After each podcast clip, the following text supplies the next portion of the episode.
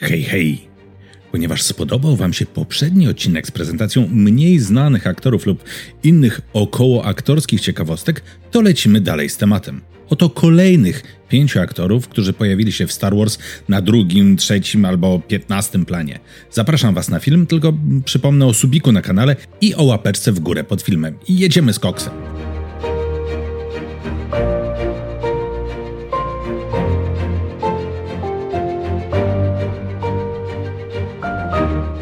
Numer 1.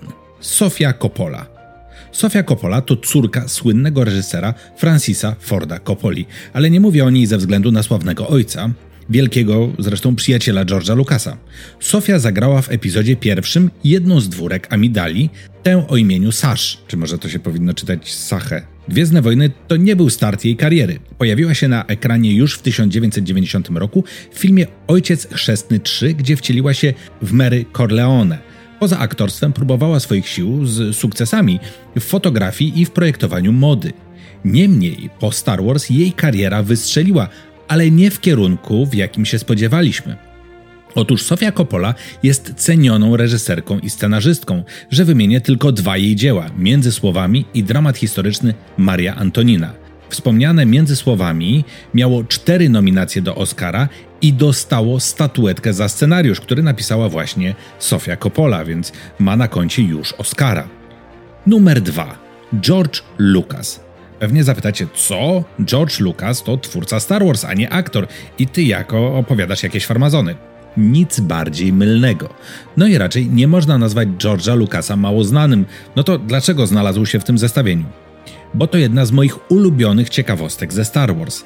To, że bardzo często aktorzy pojawiają się poza swoją główną rolą, także w jakiejś innej epizodycznej roli, nie jest w kinie niczym dziwnym. W Star Warsach było tego sporo. Zagrała tam na przykład córka Lucasa, w mini rolach pojawili się Antony Daniels, który normalnie był C-3PO, czy pojawił się też Ahmed Best, który na co dzień był Jar Jarem. A to tylko oczywiście wierzchołek góry lodowej i temat na zupełnie inny filmik. George Lucas wcielił się w barona Papanoide. To niebieskoskóry obcy z planety Pantora, który był w operze w momencie spotkania Anakina i Palpatina. O ile postać ta pojawiła się na ekranie kinowym tylko przez chwilkę, to nieco większą rolę miał w animacji Clone Wars.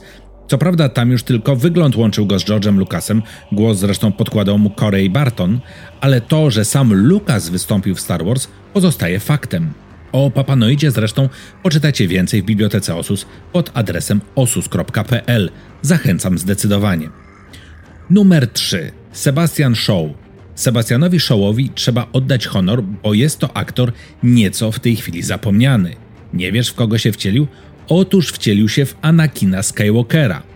Sebastian Shaw to aktor, który zagrał Vadera, czy może lepiej powiedzieć Anakina, w scenie końcowej powrotu Jedi, kiedy Luke zdejmuje mrocznemu lordowi hełm oraz w wersji bez blizn pojawił się w scenie, kiedy Luke Skywalker widzi trzy duchy mocy na Endorze.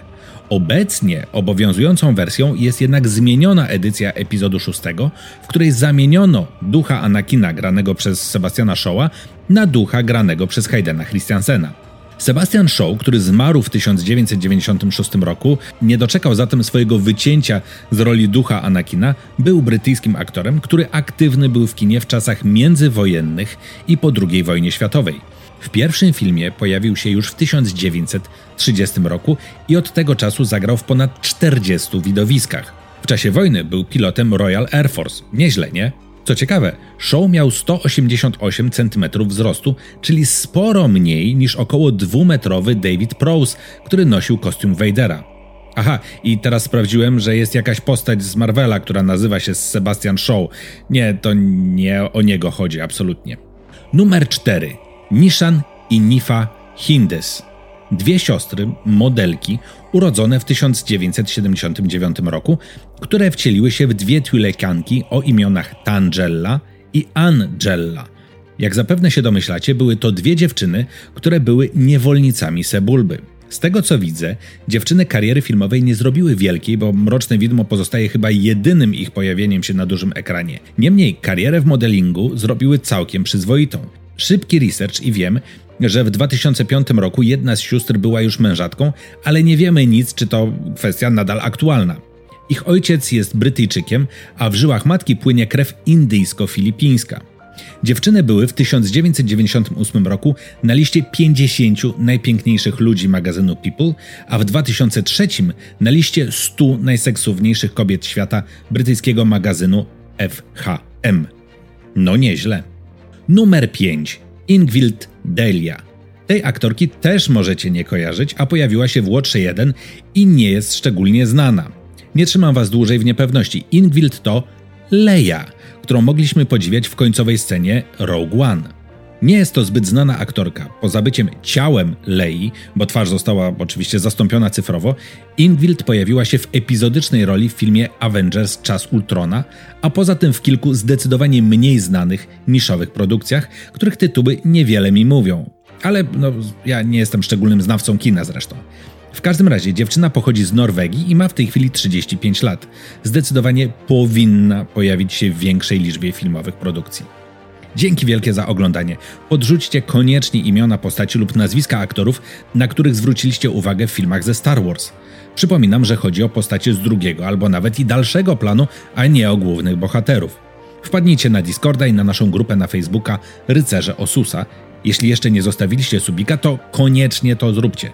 Tymczasem uważajcie na siebie, uśmiechajcie się często i niech moc będzie z wami. Trzymajcie się. Pa pa.